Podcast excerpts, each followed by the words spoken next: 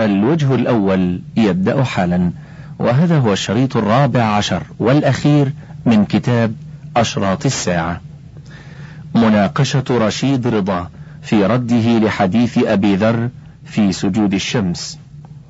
أورد رشيد رضا حديث أبي ذر السابق وعلق عليه بأن متنه من أعظم المتون إشكالا وقال في سنده هذا الحديث رواه الشيخان من طرق عن إبراهيم بن يزيد ابن شريك التيمي عن أبي ذر وهو على توثيق الجماعة له مدلس. قال الإمام أحمد لم يلق أبا ذر.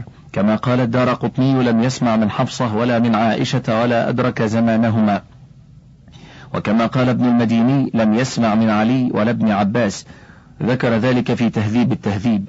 وقد روي غير هذا منها عن هؤلاء بالعنعنة. فيحتمل أن يكون من حدثه عنهم غير ثقة. فإذا كان في بعض روايات الصحيحين والسنن مثل هذه العلل وراء احتمال دخول الإسرائيليات وخطأ النقل بالمعنى فما القول فيما تركه الشيخان وما تركه أصحاب السنن؟ حاشية تفسير المنار الجزء الثامن الصفحة الحادية عشرة بعد المئتين لرشيد رضا. انتهى. هذا ما قاله محمد رشيد رضا وكلامه هذا كلام خطير جدا وطعن في الأحاديث الثابتة عن رسول الله صلى الله عليه وسلم وتشكيك في صحتها لا سيما ما كان في الصحيحين اللذين أجمعت الأمة على تلقيهما بالقبول. ويا ليت أنه أنعم النظر في سند هذا الحديث وسلامة متنه من الإشكال الذي ادعاه وتبع ما قاله هنا سلفه عن العلماء الأعلام الذين آمنوا بما ثبت عن رسول الله صلى الله عليه وسلم. ولم يتكلفوا ما لا علم لهم به بل أجروا كلامه صلى الله عليه وسلم على المعنى الصحيح المتبادر من الحديث. قال أبو سليمان الخطابي في قوله صلى الله عليه وسلم مستقرها تحت العرش لا ننكر أن يكون لها استقرار تحت العرش من حيث لا ندركه ولا نشاهده وإنما أخبرنا عن غيب فلا نكذب به ولا نكيفه لأن علمنا لا يحيط به. ثم قال عن سجودها تحت العرش وفي هذا إخبار عن سجود الشمس تحت العرش فلا ينكر أن يكون ذلك عند محاذاتها العرش في مسيرها والتصرف لما سخرت له. وأما قوله عز وجل حتى إذا بلغ مغرب الشمس وجدها تغرب في عين حمئة الكهف خمسة وثمانون فهو نهاية مدرك البصر إياها حالة الغروب ومصيرها تحت العرش للسجود إنما هو بعد الغروب.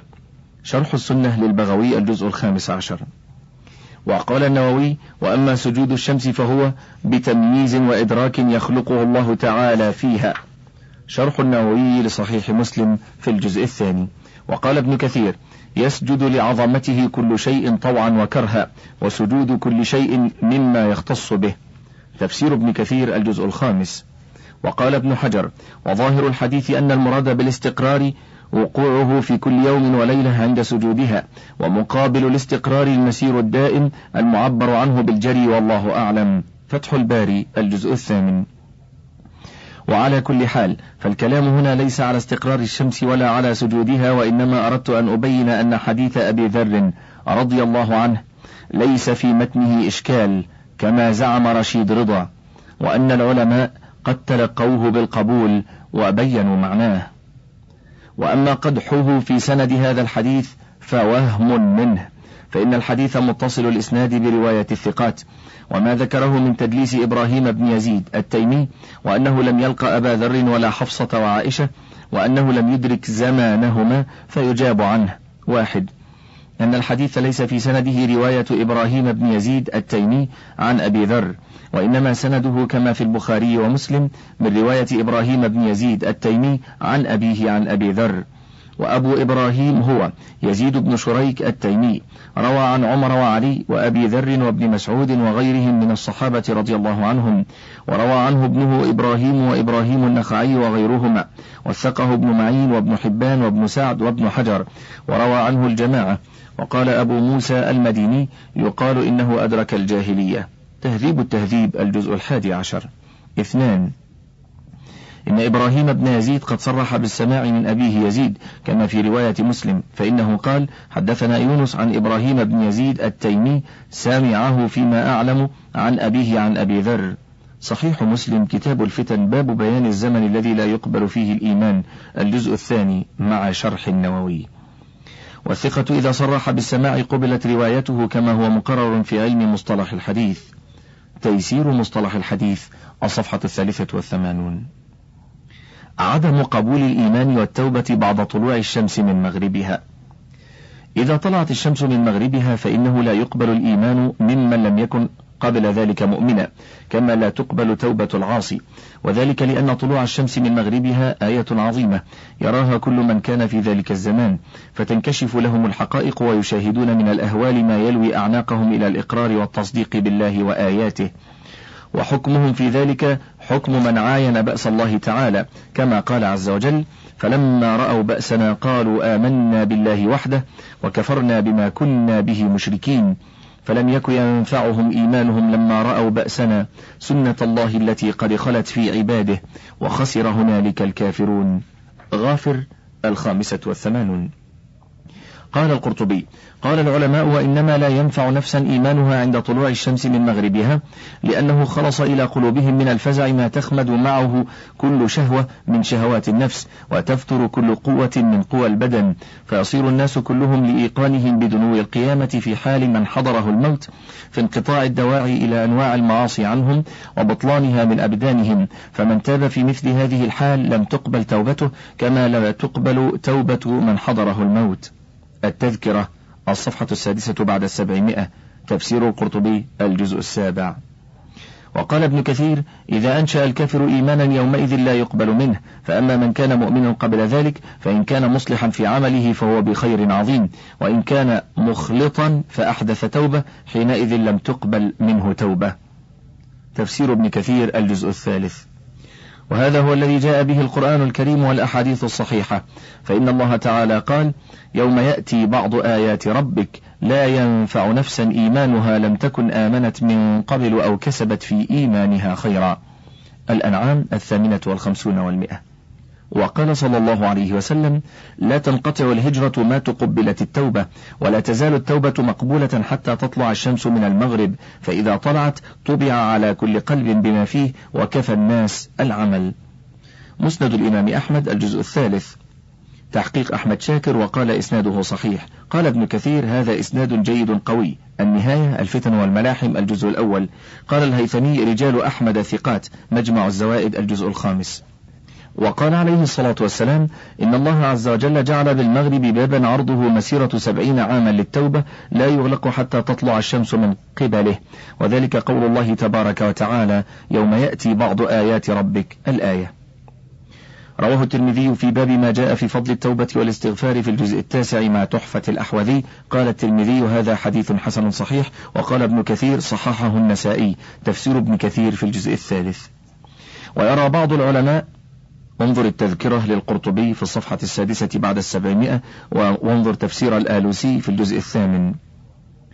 يرى بعض العلماء أن الذين لا يقبل إيمانهم هم الكفار الذين عاينوا طلوع الشمس من مغربها. أما إذا امتد الزمان ونسي الناس ذلك فإنه يقبل إيمان الكفار وتوبة العصاة. قال القرطبي قال صلى الله عليه وسلم إن الله يقبل توبة العبد ما لم يغرغر. مسند الإمام أحمد الجزء التاسع. تحقيق أحمد شاكر قال إسناده صحيح يغرغر بغينين معجمتين الأولى مفتوحة والثانية مكسورة وبراء مكررة معناه لم تبلغ روحه حلقومة. الغرغرة أن يجعل المشروب في الفم ويردد إلى أصل الحلق ولا يبلع. النهاية في غريب الحديث الجزء الثالث وشرح مسند أحمد الجزء التاسع لأحمد شاكر. انتهى. أي تبلغ روحه رأس حلقه وذلك وقت المعاينة الذي يرى فيه مقعده من الجنة ومقعده من النار. فالمشاهد لطلوع الشمس من مغربها مثله وهذا ينبغي أن تكون توبة كل من شاهد ذلك أو كان كالشاهد له مردودة ما عاش. لأن علمه بالله تعالى وبنبيه وبوعده قد صار ضرورة. فإن امتدت أيام الدنيا إلى أن ينسى الناس من هذا الأمر العظيم ما كان ولا يتحدثون عنه إلا قليلا فيصير الخبر عنه خاصة وينقطع التواتر عنه. فمن أسلم في ذلك الوقت أو تاب قبل منه والله أعلم. تفسير القرطبي الجزء السابع. التذكرة الصفحة السادسة بعد السبعمائة. وأيد ذلك بما روي إن الشمس والقمر يكسيان بعد ذلك الضوء والنور ثم يطلعان على الناس ويغربان. وبما روي عن عبد الله بن عمرو عن النبي صلى الله عليه وسلم يبقى الناس بعد طلوع الشمس من مغربها عشرين ومائة سنة. وروي عن عمران بن حسين أنه قال إنما لم تقبل وقت الطلوع حتى تكون صيحة فيهلك فيها كثير من الناس. فمن أسلم أو تاب في ذلك الوقت ثم هلك لم, تق لم تقبل توبته ومن تاب بعد ذلك قبلت توبته. التذكرة الصفحة الخامسة بعد السبعمائة. والجواب عن هذا كله أن النصوص دلت على أن التوبة لا تقبل بعد طلوع الشمس من مغربها وأن الكافر لا يقبل منه الإسلام ولم تفرق النصوص بين من شاهد هذه الآية وبين من لم يشاهدها. والذي يؤيد هذا ما رواه الطبري عن عائشة رضي الله عنها قالت إذا خرج أول الآيات طرحت الأقلام وحبست الحفظة وشهدت الأجسام على الأعمال. تفسير الطبري الجزء الثامن. والمراد بأول الآيات هنا هو طلوع الشمس من مغربها. أما ما كان قبل طلوعها من الآيات فإن الأحاديث تدل على قبول التوبة والإيمان في ذلك الوقت. وروى ابن جرير الطبري أيضا عن عبد الله بن مسعود رضي الله عنه قال التوبة مبسوطة ما لم تطلع الشمس من مغربها. قال ابن حجر سند الحديث السابق عن عائشة صحيح وهو إن كان موقوفا فحكمه حكم الرفع. فتح الباري الجزء الحادي عشر. أما كلام عبد الله بن مسعود فجاء في تفسير الطبري الجزء الثامن قال ابن حجر سنده جيد فتح الباري الجزء الحادي عشر. وروى الإمام مسلم عن أبي موسى رضي الله عنه قال قال رسول الله صلى الله عليه وسلم إن الله يبسط يده بالليل ليتوب مسيء النهار ويبسط يده بالنهار ليتوب مسيء الليل حتى تطلع الشمس من مغربها. صحيح مسلم كتاب التوبة باب قبول التوبة من الذنوب وإن تكررت الذنوب والتوبة. الجزء السابع عشر مع شرح النووي. فجعل صلى الله عليه وسلم غاية قبول التوبة هو طلوع الشمس من مغربها. وقد ذكر ابن حجر أحاديث وآثارا كثيرة تدل على استمرار قفل باب التوبة إلى يوم القيامة. ثم قال فهذه آثار يشد بعضها بعضا متفقة على أن الشمس إذا طلعت من المغرب أغلق باب التوبة ولم يفتح بعد ذلك وأن ذلك لا يختص بيوم الطلوع بل يمتد إلى يوم القيامة. فتح الباري الجزء الحادي عشر. وأما ما استدل به القرطبي فالجواب عنه أن حديث عبد الله بن عمرو قال فيه الحافظ ابن حجر رفع هذا لا يثبت. وحديث عمران بن حسين لا أصل له. فتح الباري الجزء الحادي عشر. وأما حديث إن الشمس والقمر يكسيان الضوء والنور إلى آخره فلم يذكر له القرطبي سندا. وعلى فرض ثبوته فإن عودتهما إلى ما كان عليه. ليس فيه دليل على أن باب التوبة قد فتح مرة أخرى. وذكر الحافظ أنه وقف على نص فاصل في هذا النزاع وهو حديث عبد الله بن عمرو الذي ذكر فيه طلوع الشمس من المغرب. وفيه فمن يومئذ إلى يوم القيامة لا ينفع نفسا إيمانها الآية. فتح الباري الجزء الثالث عشر. ذكر الحافظ أنه رواه الطبراني والحاكم وبحثت عنه في المستدرك للحاكم في مظانه فلم أعثر عليه. الفصل الثامن الدابة. ظهور دابة الأرض في آخر الزمان علامة على قرب الساعة ثابت بالكتاب والسنة. أدلة ظهورها. ألف من القرآن. قال تعالى وإذا وقع القول عليهم أخرجنا لهم دابة من الأرض تكلمهم أن الناس كانوا بآياتنا لا يوقنون. سورة النمل الآية الثانية والثمانون. هذه الآية الكريمة جاء فيها ذكر خروج الدابة وأن ذلك يكون عند فساد الناس وتركهم أوامر الله وتبديلهم الدين الحق. يخرج الله لهم دابة من الأرض فتكلم الناس على ذلك. تفسير ابن كثير الجزء السادس. قال العلماء في معنى قوله تعالى وقع القول عليهم أي وجب الوعيد عليهم لتماديهم في العصيان والفسوق والطغيان وإعراضهم عن آيات الله وتركهم تدبرها والنزول على حكمها وانتهائهم في المعاصي إلى ما لا ينجح فيه معهم موعظة ولا يصرفهم عن غيهم تذكرة. يقول عز من قائل فإذا صاروا كذلك أخرجنا لهم دابة من الأرض تكلمهم أي دابة تعقل وتنطق والدواب في العادة لا كلام لها ولا عقل. ليعلم الناس أن ذلك آية من عند الله تعالى. التذكرة صفحة السابعة والتسعون والستمائة بتصرف يسير.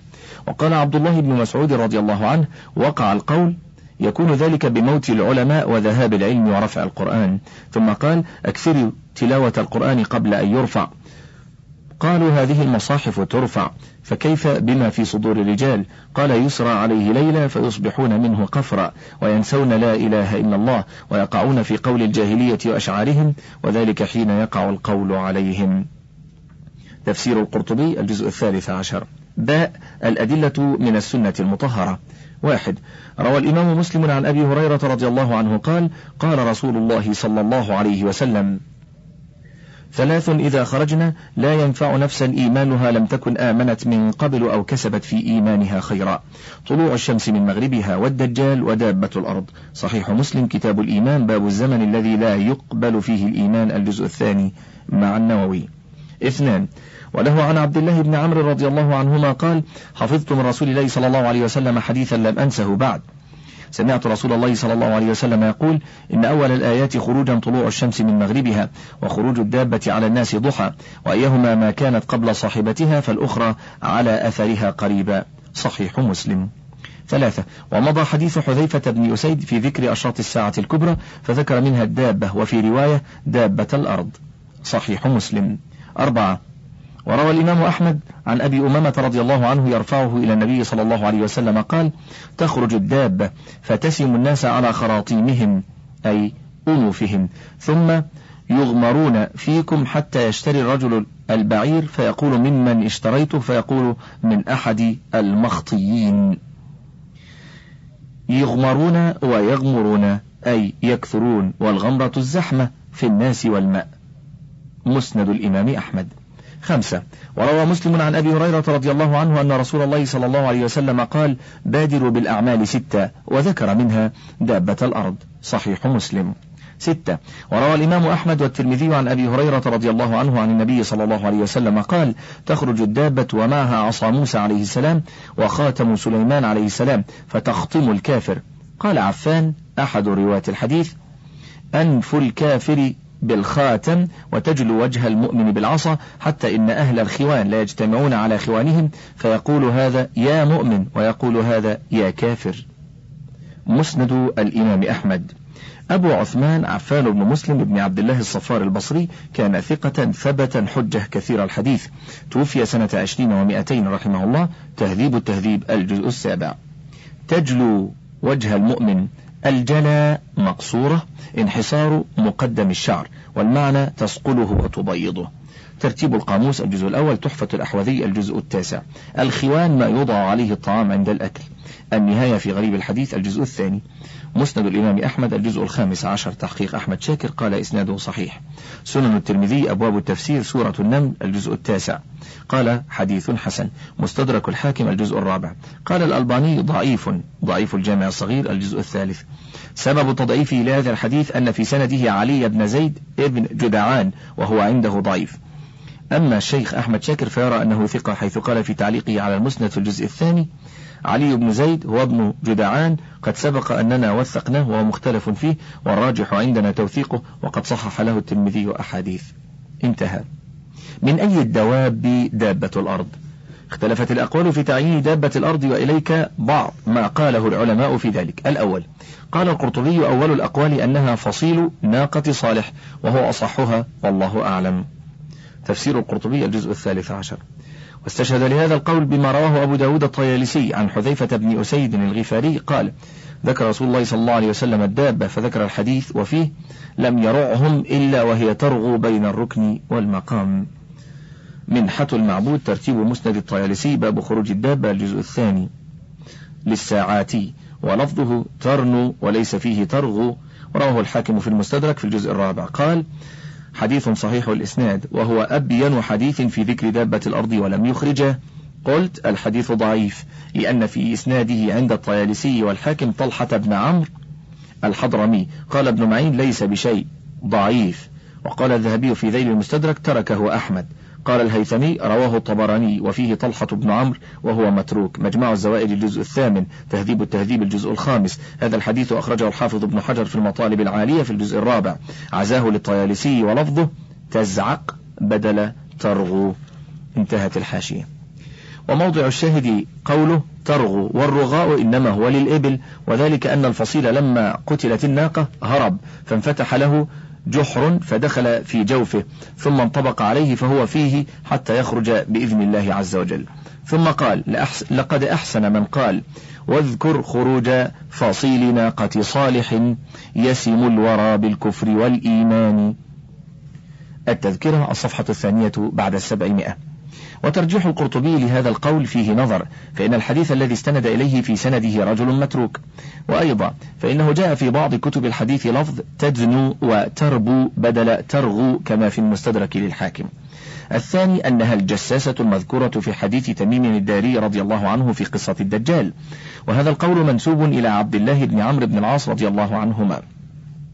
شرح النووي لمسلم الجزء الثامن عشر. وليس في حديث تميم ما يدل على أن الجساسة هي الدابة التي تخرج آخر الزمان وإنما الذي جاء فيه أنه لقي دابة أهلب كثيرة الشعر فسألها ما أنت؟ قالت أنا الجساسة. وسميت بالجساسة لأنها تجس الأخبار للدجال.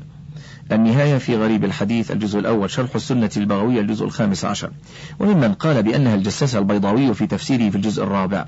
وانظري الإذاعة في الصفحة الثالثة والسبعين والمئة. وكتاب العقيدة الركن الأول في الإسلام في الصفحة العشرين بعد الثلاثمائة للشيخ محمد الفاضل الشريف التقلاوي. انتهى. وأيضا فما جاء في شأن الدابة التي نتحدث عنها من تعنيف الناس وتوبيخهم على كفرهم بآيات الله تعالى يبين أنها غير الجساسة التي تنقل الأخبار للدجال والله أعلم. الثالث أنها الثعبان المشرف على جدار الكعبة التي اقتلعتها العقاب حين أرادت قريش بناء الكعبة. وهذا القول نسبه القرطبي إلى ابن عباس رضي الله عنهما منقولا من كتاب النقاش ولم يذكر له مستندا في ذلك وذكره الشوكاني في تفسيره. تفسير القرطبي الجزء الثالث عشر وتفسير الشوكاني فتح القدير في الجزء الرابع. الرابع أن الدابة إنسان متكلم يناظر أهل البدع والكفر ويجادلهم لينقطعوا فيهلك من هلك عن بينه ويحيى من حي عن بينه. وهذا القول ذكره القرطبي ورده بأن الدابة لو كانت إنسانا يناظر المبتدعة لم تكن الدابة آية خارقة وعلامة من علامات الساعة العشر. وأيضا فيه العدول عن تسمية هذا الإنسان المناظر الفاضل العالم الذي على أهل الأرض أي يسموه باسم الإنسان أو العالم أو الإمام إلى أن يسمى بالدابة. وهذا خروج عن عادة الفصحاء وعن تعظيم العلماء. تفسير القرطبي الجزء الثالث عشر. الخامس أن الدابة اسم جنس لكل ما يدب. في كون الدابة اسم جنس لدواب كثيرة ذكر هذا القول البرزنجي في الإشاعة في الصفحة السابعة والسبعين والمئة ونسبه لتفسير ابن علان ضياء السبيل. وهذا القول لم يذكر له دليل صحيح يعتمد عليه. انتهت الحاشية. وليست حيوانا مشخصا معينا يحوي العجائب والغرائب ولعل المراد بها تلك الجراثيم الخطيرة التي تفتك بالإنسان وجسمه وصحته فهي تجرح وتقتل ومن تجريحها وأذاها كلمات واعظة للناس لو كانت لهم قلوب تعقل فترجع بهم إلى الله وإلى دينه وتلزمهم الحجة. ولسان الحال أبلغ من لسان المقال فإن من معاني التكليم التجريح. وهذا القول هو ما ذهب إليه أبو عبيه في تعليقه على النهاية الفتن والملاحم لابن كثير وهو رأي بعيد عن الصواب وذلك لأمور. حاشية الجزء الأول تحقيق محمد فهيم أبو عبية انتهى. ألف.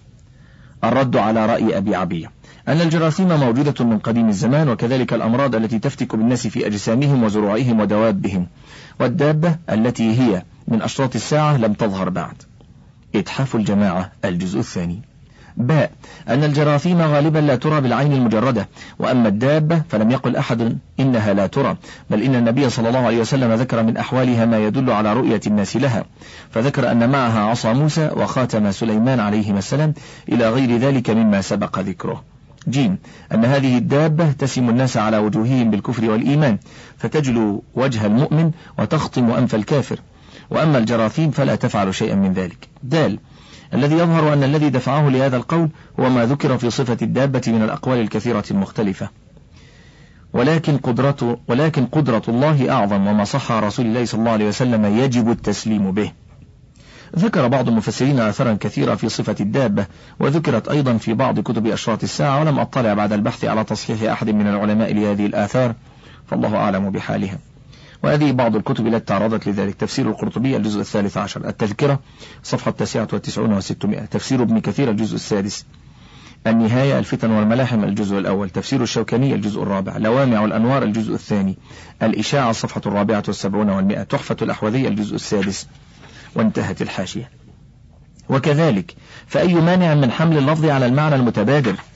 لا نلجأ إلى التجوز إلا إذا تعذرت الحقيقة. لا سيما أن قوله هذا مخالف لأقوال المفسرين فإنهم ذكروا أن هذه الدابة مخالفة لما يعتاده البشر فهي من خوارق العادات كما أن طلوع الشمس من مغربها أمر خارق للعادة.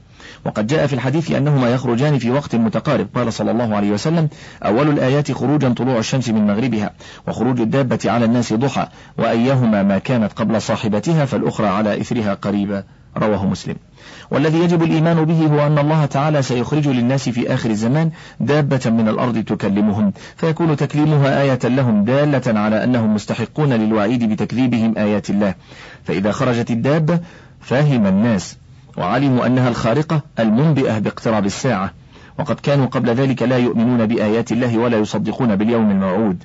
والذي يؤيد أن هذه الدابة تنطق وتخاطب الناس بكلام يسمعونه ويفهمونه هو أنه جاء ذكرها في سورة النمل. وهذه السورة فيها مشاهد وأحاديث بين طائفة من الحشرات والطير والجن وسليمان عليه السلام. فجاء ذكر الدابة وتكليمها الناس متناسقا مع مشاهد السورة وجوها العام. ظلال القرآن الجزء الخامس. قال أحمد شاكر رحمه الله والآية صريحة بالقول العربي أنها دابة ومعنى الدابة في لغة العرب معروف واضح لا يحتاج إلى تأويل ووردت أحاديث كثيرة في الصحاح وغيرها بخروج هذه الدابة الآية وأنها تخرج آخر الزمان ووردت آثار أخرى في صفتها لم تنسب إلى رسول الله صلى الله عليه وسلم المبلغ عن ربه والمبين آيات كتابه فلا علينا أن ندعها ولكن بعض أهل عصرنا من المنتسبين للإسلام الذين فشى فيهم المنكر من القول والباطل من الرأي الذين لا يريدون أن يؤمنوا بالغيب ولا يريدون أن يقفوا عند حدود المادة التي رسمها لهم. معلموهم وقدوتهم ملحد أوروبا الوثنيون الإباحيون المتحللون من كل خلق ودين. هؤلاء لا يستطيعون أن يؤمنوا بما نؤمن به ولا يستطيعون أن ينكروا إنكارا صريحا. فيجمجمون ويحاورون ويداورون ثم يتأولون فيخرجون بالكلام عن معناه الوضعي الصحيح للألفاظ في لغة العرب يجعلونه أشبه بالرموز لما وقر في أنفسهم من الإنكار الذي يبطنون. الجمجمة ألا يبين كلام الشخص. ترتيب القاموس المحيط الجزء الأول. شرح أحمد شاكر لمسند أحمد في الجزء الخامس عشر الصفحة الثانية والثمانين. مكان خروج الدابة. اختلفت الأقوال في تعيين مكان خروج الدابة فمنها واحد أنها تخرج من مكة المكرمة من أعظم المساجد. ويؤيد هذا القول ما رواه الطبراني في الأوسط عن حذيفة بن أسيد أراه رفعه. قال تخرج الدابة من أعظم المساجد فبينهم إذ دبت الأرض فبينهم كذلك إذ تصدعت. مجمع الزوائد الجزء الثامن. قال ابن عيينة تخرج حين يسري الإمام جمع وإنما جعل سابقة ليخبر الناس أن الدابة لم تخرج. ابن عيينة والإمام الحجة الحافظ أبو محمد سفيان بن عيينة بن ميمون الهلالي الكوفي محدث الحرم ولد سنة سبع بعد المئة وأخذ عن الزهري وطبقته وروى عن الشافعي وأحمد بن حنبل وابن معين وطبقتهم واتفقت الأئمة على الاحتجاج به لحفظه وأمانته وقد حج سبعين سنة. قال الشافعي لولا مالك وسفيان لذهب علم الحجاز. ويقول ما رأيت أحدا فيه من آلة العلم ما في سفيان وما رأيت أحدا أكف عن الفتيا منها. وقد قالوا كذلك إنه توفي سنة 98 ومائة هجرية رحمه الله. انظر ترجمته في تذكرة الحفاظ في الجزء الأول وتهذيب التهذيب الجزء الرابع والخلاصة في الصفحة الخامسة والأربعين والمئة وانظر كذلك مجمع الزوائد في الجزء الثامن. قال الهيثمي رجال هذا الحديث ثقات. اثنان أن لها ثلاث خرجات فمرة تخرج في بعض البوادي ثم تختفي ثم تخرج في بعض القرى ثم تظهر في المسجد الحرام. جاء في حديث حذيفة بن أسيد عند الحاكم. إن لها ثلاث خرجات وذكر الحديث بطوله ثم قال صحيح على شرط الشيخين ولم يخرجاه وفقه الذهبي في تلخيصه للمستدرك في الجزء الرابع. وروى الطبراني والحاكم عن حذيفة أيضا وفيه أنها تخرج ثلاث خرجات تخرج من أقصى اليمن ثم تخرج قريبا من مكة ثم تخرج من المسجد الحرام بين الركن الأسود وبين باب بني مخزوم. ولكن هذه الرواية في سندها طلحة ابن عمرو الحضرمي وهو ضعيف وقد مضى تخريج هذا الحديث. وهناك أقوال أخرى غير ما ذكرته. غالبها يدور على أن خروجها من الحرم المكي فالله أعلم بذلك. التذكرة صفحة السابعة والتسعون وستمائة الإشاعة السادسة والسبعون والمئة لوامع الأنوار الجزء الثاني. عمل الدابة. إذا خرجت هذه الدابة العظيمة فإنها تسم المؤمن والكافر فأما المؤمن فإنها تجلو وجهه حتى يشرق ويكون ذلك علامة على إيمانه وأما الكافر فإنها تخطمه على أنفه علامة على كفره والعياذ بالله. جاء في الآية الكريمة قوله تعالى أخرجنا لهم دابة من الأرض تكلمهم. وفي معنى هذا التكليم اختلفت أقوال المفسرين. واحد أن المراد تكلمهم كلاما أي تخاطبهم مخاطبة ويدل على هذا قراءة أبي بن كعب رضي الله عنه تنبئهم. اثنان تجرحهم. ويؤيد ذلك قراءة تكلمهم. بفتح التاء وسكون الكاف من الكلم وهو الجرح. وهذه القراءة مروية عن ابن عباس رضي الله عنه أي تسمهم واسمع. تفسير القرطبي الجزء الأول تفسير ابن كثير الجزء السادس تفسير الشوكاني الجزء الرابع. وهذا القول يشهد له حديث أبي أمامة رضي الله عنه أن النبي صلى الله عليه وسلم قال تخرج الدابة فتسم الناس على خراطيمهم رواه أحمد وسبق تخريجه. وروي عن ابن عباس أنه قال كلا تفعل أي المخاطبة والوسم قال ابن كثير وهو قول حسن ولا منافاة والله أعلم. تفسير ابن كثير الجزء السادس. وأما الكلام الذي تخاطبهم به فهو قولها إن الناس كانوا بآياتنا لا يوقنون. وهذا على قراءة من قرأها بفتح همزة إن وجعلها أن. أي تخبرهم أن الناس كانوا بآيات الله لا يوقنون. وهذه قراءة عامة للكوفة وبعض أهل البصرة. وأما قراءة عامة قراء الحجاز والبصرة والشام فبكسر همزة إن على الاستئناف. ويكون المعنى تكلمهم بما يسوءهم أو ببطلان الأديان سوى دين الإسلام. تفسير الطبري الجزء العشرون تفسير القرطبي الجزء الثالث عشر تفسير الشوكاني الجزء الرابع. قال ابن جرير والصواب من القول في هذا أنها قراءتان متقاربة المعنى مستفيضتان في قراءة الأمصار. تفسير الطبري الجزء العشرون. الفصل التاسع النار التي تحشر الناس. ومنها خروج النار العظيمة وهي آخر أشراط الساعة الكبرى وأول الآيات المؤذنة بقيام الساعة. مكان خروجها. جاءت الروايات بأن خروج هذه النار يكون من اليمن من قارة عدن. هي المدينة المعروفة في اليمن جنوب الجزيرة واقعة على بحر حضرموت. يسمى اليوم البحر العربي النهاية في غريب الحديث الجزء الثالث. وتخرج من بحر حضرموت كما جاء في رواية أخرى. وإليك طائفة من الأحاديث التي تبين مكان خروج هذه النار وهي من الأدلة على ظهورها. واحد. جاء في حديث حذيفة بن أسيد في ذكر أشراط الساعة الكبرى قوله صلى الله عليه وسلم وآخر ذلك نار تخرج من اليمن تطرد الناس إلى محشرهم رواه مسلم. اثنان. وفي رواية له عن حذيفة أيضا ونار تخرج من قارة عدن ترحل الناس صحيح مسلم بالنسبة للحديثين كتاب الفتن وأشراط الساعة الجزء الثامن عشر مع شرح النووي. ثلاثة. وروى الإمام أحمد والترمذي عن ابن عمر رضي الله عنهما قال قال رسول الله صلى الله عليه وسلم ستخرج نار من حضرموت أو من بحر حضرموت قبل يوم القيامة تحشر الناس. مسند أحمد الجزء السابع. قال أحمد شاكر إسناده صحيح. الترمذي الجزء السادس مع تحفة الأحوذي. قال الألباني صحيح. صحيح الجامع الصغير الجزء الثالث. انتهى.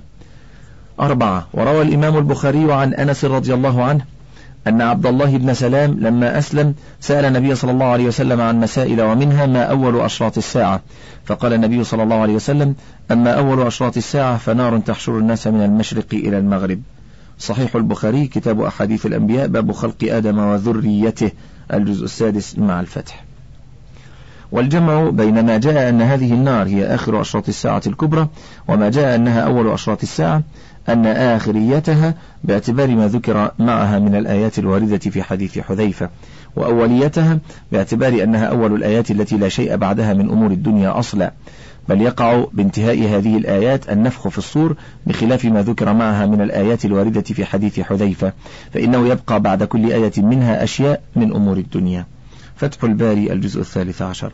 وأما ما جاء في بعض الروايات بأن خروجها يكون من اليمن وفي بعضها الآخر أنها تحشر الناس من المشرق إلى المغرب فيجاب عن ذلك بأجوبة. واحد.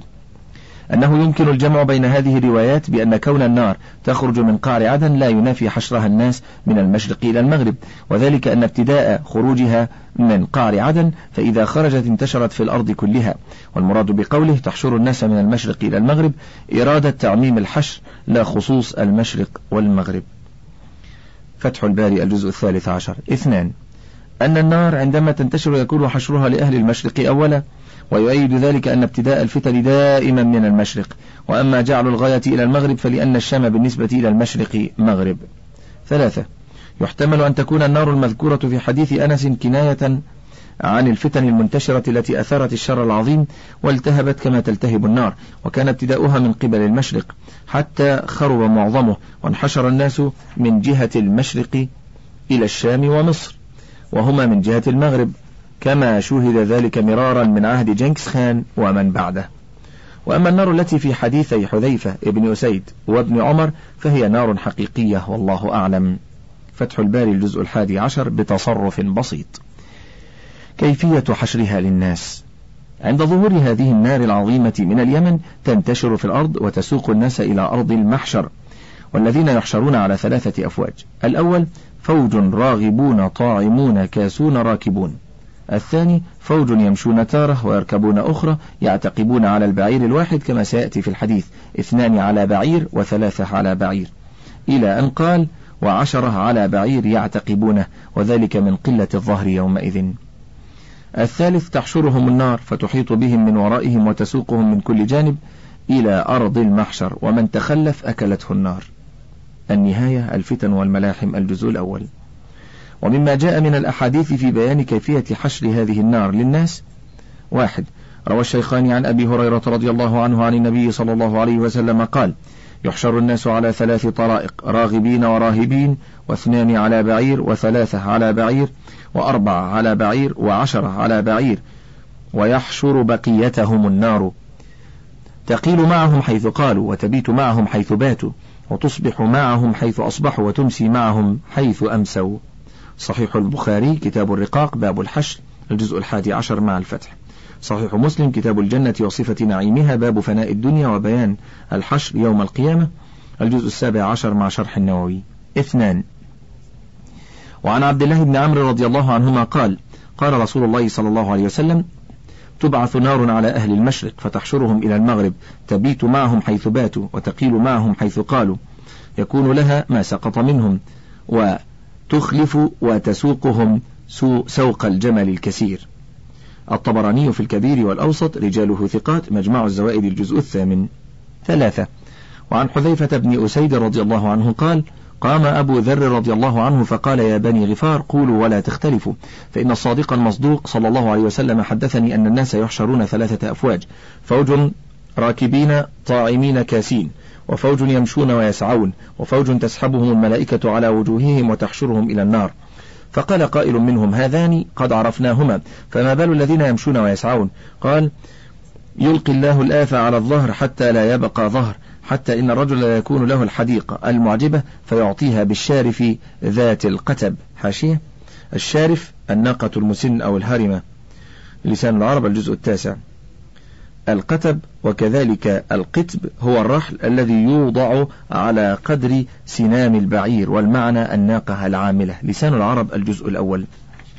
فلا يقدر عليها. مسند الإمام أحمد الجزء الخامس بهامشي منتخب الكنز. سنن النسائي كتاب الجنائز باب البعث الجزء الرابع. مستدرك الحاكم الجزء الرابع. قال الحاكم صحيح الإسناد إلى الوليد بن جميع ولم يخرجاه. قال الذهبي في تلخيصه للمستدرك الوليد قد روى له مسلم متابعة واحتج به النسائي. قلت سند النسائي رجاله ثقات. فيه الوليد بن جميع وثقه ابن معين والعجلي.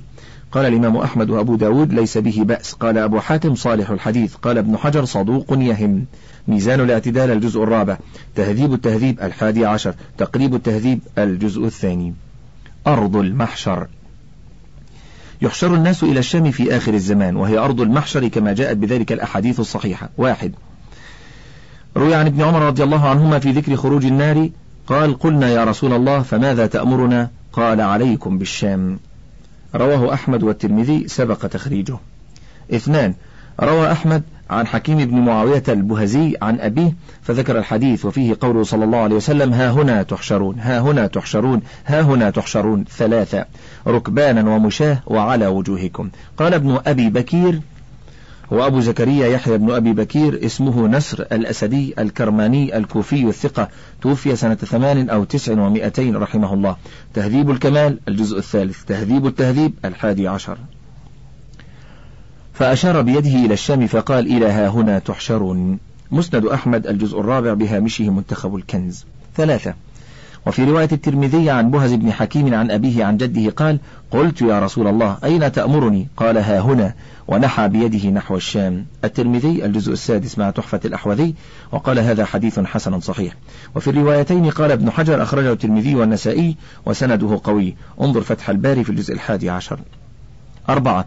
وروى أحمد وأبو داود عن عبد الله بن عمرو قال سمعت رسول الله صلى الله عليه وسلم يقول ستكون هجرة بعد هجرة ينحاز الناس إلى مهاجر إبراهيم ولا يبقى في الأرض إلا شرار أهلها تلفظهم أرضوهم تنذرهم نفس الله تحشرهم النار مع القردة والخنازير تبيت معهم إذا باتوا وتقيل معهم إذا قالوا وتأكل من تخلف.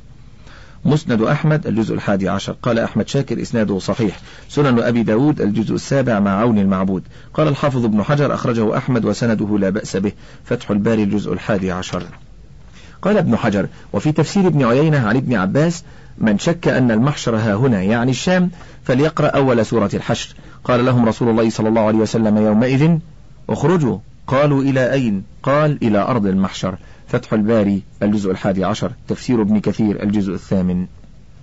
والسبب في كون أرض الشام هي أرض المحشر أن الأمن والإيمان حين تقع الفتن في آخر الزمان يكون بالشام. وقد جاء في فضله والترغيب في سكنه أحاديث صحيحة. منها ما أخرجه الإمام أحمد عن أبي الدرداء قال قال رسول الله صلى الله عليه وسلم بين أنا نائم إذ رأيت عمود الكتاب احتمل من تحت رأسي فظننت أنه مذهوب به.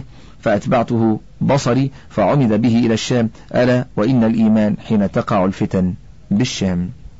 مسند الإمام أحمد الجزء الخامس بهامشه منتخب الكنز. قال ابن حجر أخرجه أحمد ويعقوب بن سفيان والطبراني وسنده صحيح. فتح الباري الجزء الثاني عشر. وأخرج الطبراني عن عبد الله بن حوالة رضي الله عنه أن رسول الله صلى الله عليه وسلم قال رأيت ليلة أسري بي عمودا أبيض كأنه لواء تحمله الملائكة فقلت ما تحملون؟ قالوا عمود الكتاب أمرنا أن نضعه بالشام. فتح الباري الجزء الثاني عشر قال الحافظ سنده حسن. وروى أبو داود بسنده إلى عبد الله بن حوالة رضي الله عنه قال قال رسول الله صلى الله عليه وسلم سيصير الأمر إلى أن تكونوا جنودا مجندة جند بالشام وجند باليمن وجند بالعراق. قال ابن حوالة خر لي يا رسول الله إن أدركت ذلك. فقال عليك بالشام. فإنها خيرة الله من أرضه يجتبي إليها خيرته من عباده. فأما إذا أبيتم فعليكم بيمنكم. واسقوا من غدركم فإن الله توكل لي بالشام وأهله. سنن أبي داود الجزء السابع مع عون المعبود. الحديث صحيح. انظر صحيح الجامع الصغير في الجزء الثالث.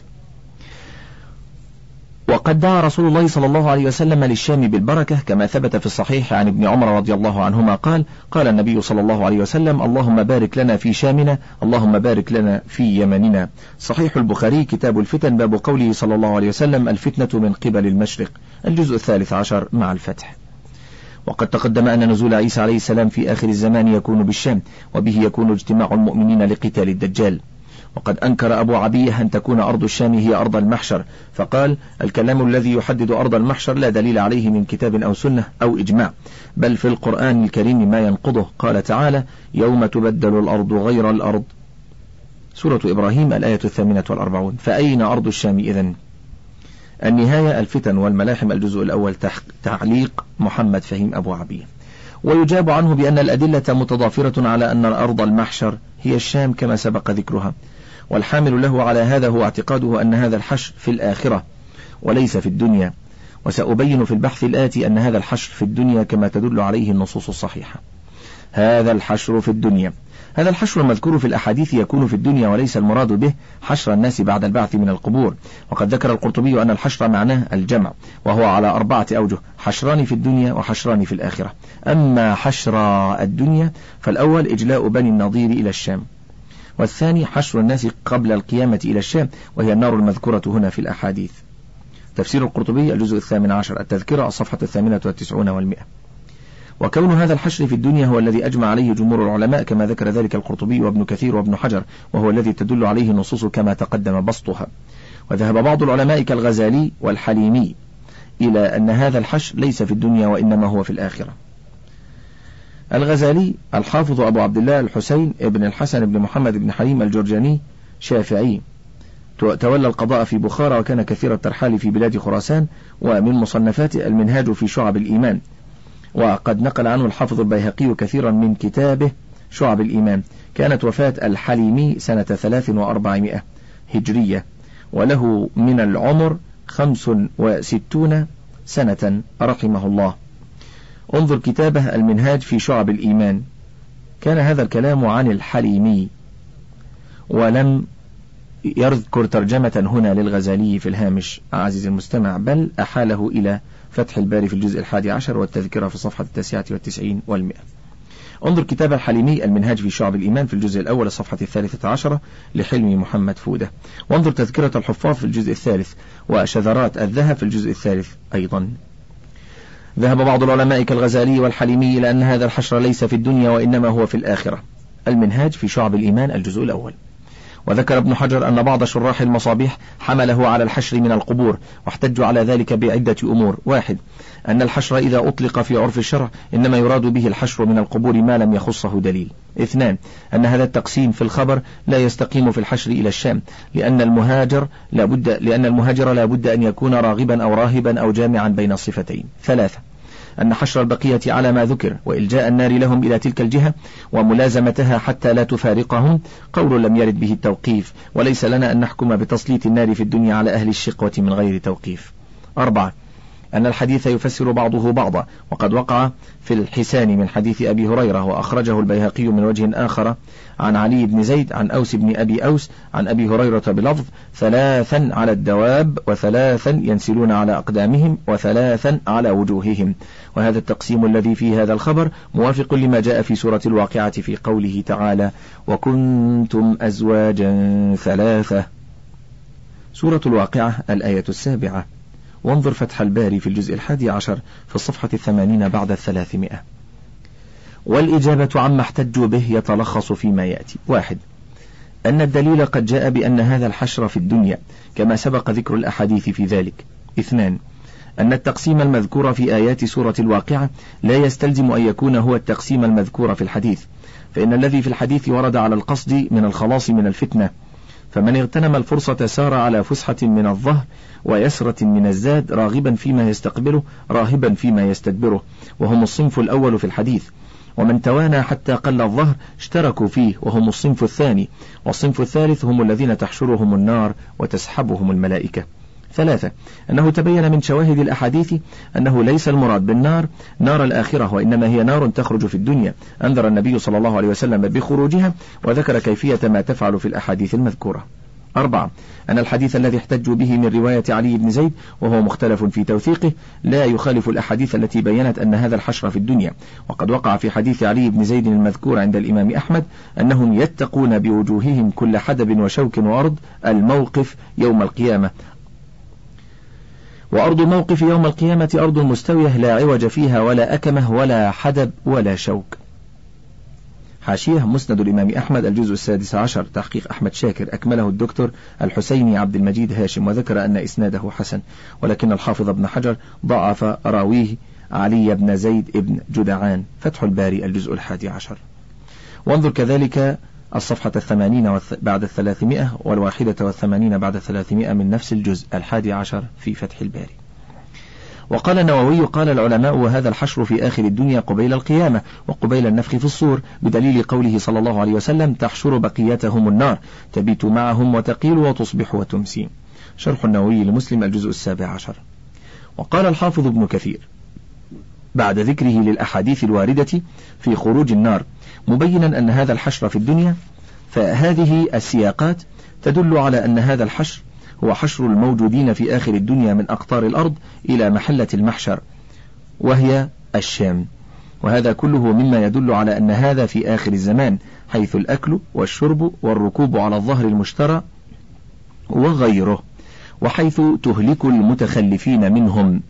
ولو كان هذا بعد نفخة البعث لم يبق موت ولا ظهر يشترى ولا أكل ولا شرب ولا لبس في العرصات. حاشية. النهاية الفتن والملاحم الجزء الأول تحقيق الدكتور طه زيني والعرصات هي الساحات الواسعة. انتهى. وأما حشر الآخرة فإنه قد جاء في الأحاديث أن الناس مؤمنهم وكافرهم يحشرون حفاة عراة غرلا بهما. حاشية؟ غرلة جمع أغرل وهو الأقلف وهو من بقيت غرلته وهي الجلدة التي يقطعها الخاتن من الذكر. النهاية في غريب الحديث الجزء الثالث فتح الباري الجزء الحادي عشر. بهمة جمع بهيم وهو في الأصل الذي لا يخالطه لون سواه. والمعنى ليس فيهم شيء من العاهات والأعراض التي تكون في الدنيا. النهاية في غريب الحديث الجزء الأول الصفحة السابعة والستون بعد المئة. انتهى. وأما حشر الآخرة فإنه قد جاء في الأحاديث أن الناس مؤمنهم وكافرهم يحشرون حفاة عراة غرلا بهما. ففي الصحيح عن ابن عباس قال قام فينا النبي صلى الله عليه وسلم فقال إنكم محشورون حفاة عراة غرلا كما بدأنا أول خلق نعيده. سورة الأنبياء الآية الرابعة بعد المئة. وإن أول الخلق يكسى يوم القيامة إبراهيم الخليل. حاشية صحيح البخاري كتاب الرقاق باب الحشر الجزء الحادي عشر صفحة السابعة والسبعون بعد الثلاثمائة مع الفتح. انتهت الحاشية. قال ابن حجر ومن أين للذين يبعثون بعد الموت عراة حفاة حدائق حتى يدفعوها في الشوارف؟ حاشية فتح الباري الجزء الحادي عشر الصفحة الثانية والثمانون بعد الثلاثمائة. وانتهت الحاشية. فدل هذا على أن هذا الحشر يكون في الدنيا قبل يوم القيامة ومن ذهب إلى خلاف ذلك فقد جانب الحق. والله تعالى أعلم. الخاتمة. وتشتمل على أهم نتائج البحث وهي واحد. أن الإيمان بأشراط الساعة من الإيمان بالغيب. الذي لا يتم إيمان المسلم إلا بالإيمان به. اثنان أن الإيمان بأشراط الساعة داخل في الإيمان باليوم الآخر. ثلاثة أن ما ثبت عن رسول الله صلى الله عليه وسلم من الأخبار سواء كانت متواترة أو آحادا يجب الإيمان بها وقبولها ولا يجوز ردها فالعقائد تثبت بالخبر الصحيح ولو كان آحادا.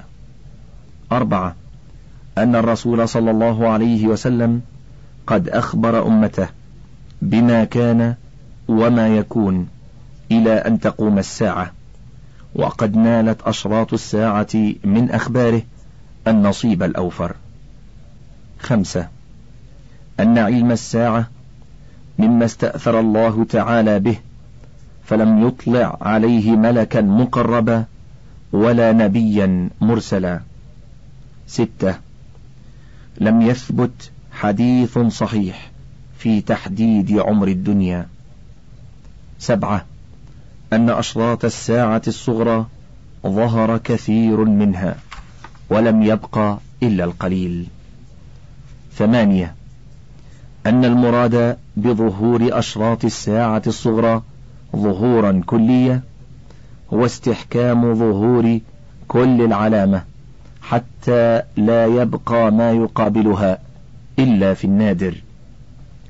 تسعة ليس معنى كون الشيء من أشراط الساعة أن يكون ممنوعا، بل أشراط الساعة تشتمل على المحرم والواجب والمباح والخير والشر. عشرة لم يظهر إلى الآن شيء من أشراط الساعة الكبرى. حادي عشر إذا ظهر أول أشراط الساعة الكبرى تتابعت الآيات كتتابع الخرز في النظام يتبع بعضها بعضا. ثاني عشر أن ما ظهر من أشراط الساعة هي معجزات للنبي صلى الله عليه وسلم وعلم من أعلام نبوته حيث أخبر عن أشياء بأنها ستقع فوقعت كما أخبر. ثالث عشر أن ظهور كثير من أشراط الساعة دليل على خراب هذا العالم وأنه قد قربت نهايته فهي كعلامات الموت التي تظهر على المحتضر. رابع عشر أن باب التوبة مفتوح ما لم تطلع الشمس من مغربها فإذا طلعت وهذا في الدنيا قفل إلى يوم القيامة. خامس عشر أن طلوع الشمس من مغربها ليس هو قيام الساعة بل يكون بعدها شيء من أمور الدنيا كالبيع والشراء ونحوهما. سادس عشر أن آخر أشراط الساعة الكبرى هو خروج النار التي تحشر الناس إلى الشام وهذا الحشر يكون في الدنيا قبل يوم القيامة. سابع عشر. أن الساعة لا تقوم إلا على شرار الناس. نسأل الله العافية والله تعالى أعلم والحمد لله رب العالمين وصلى الله على نبينا محمد وعلى آله وصحبه وسلم تسليما كثيرا. انتهى الشريط الرابع عشر والأخير من كتاب أشراط الساعة. تأليف يوسف ابن عبد الله بن يوسف الوابل الناشر دار ابن الجوزي. وهو رسالة علمية تقدم بها المؤلف لنيل درجة التخصص الأولى الماجستير من جامعة أم القرى كلية الشريعة فرع العقيدة. ومنح المؤلف عليها درجة الماجستير بتقدير ممتاز وذلك في شهر المحرم سنة أربع وأربعمائة وألف هجرية. وقرأ الكتاب عليكم أحمد عزت. والسلام عليكم ورحمة الله وبركاته.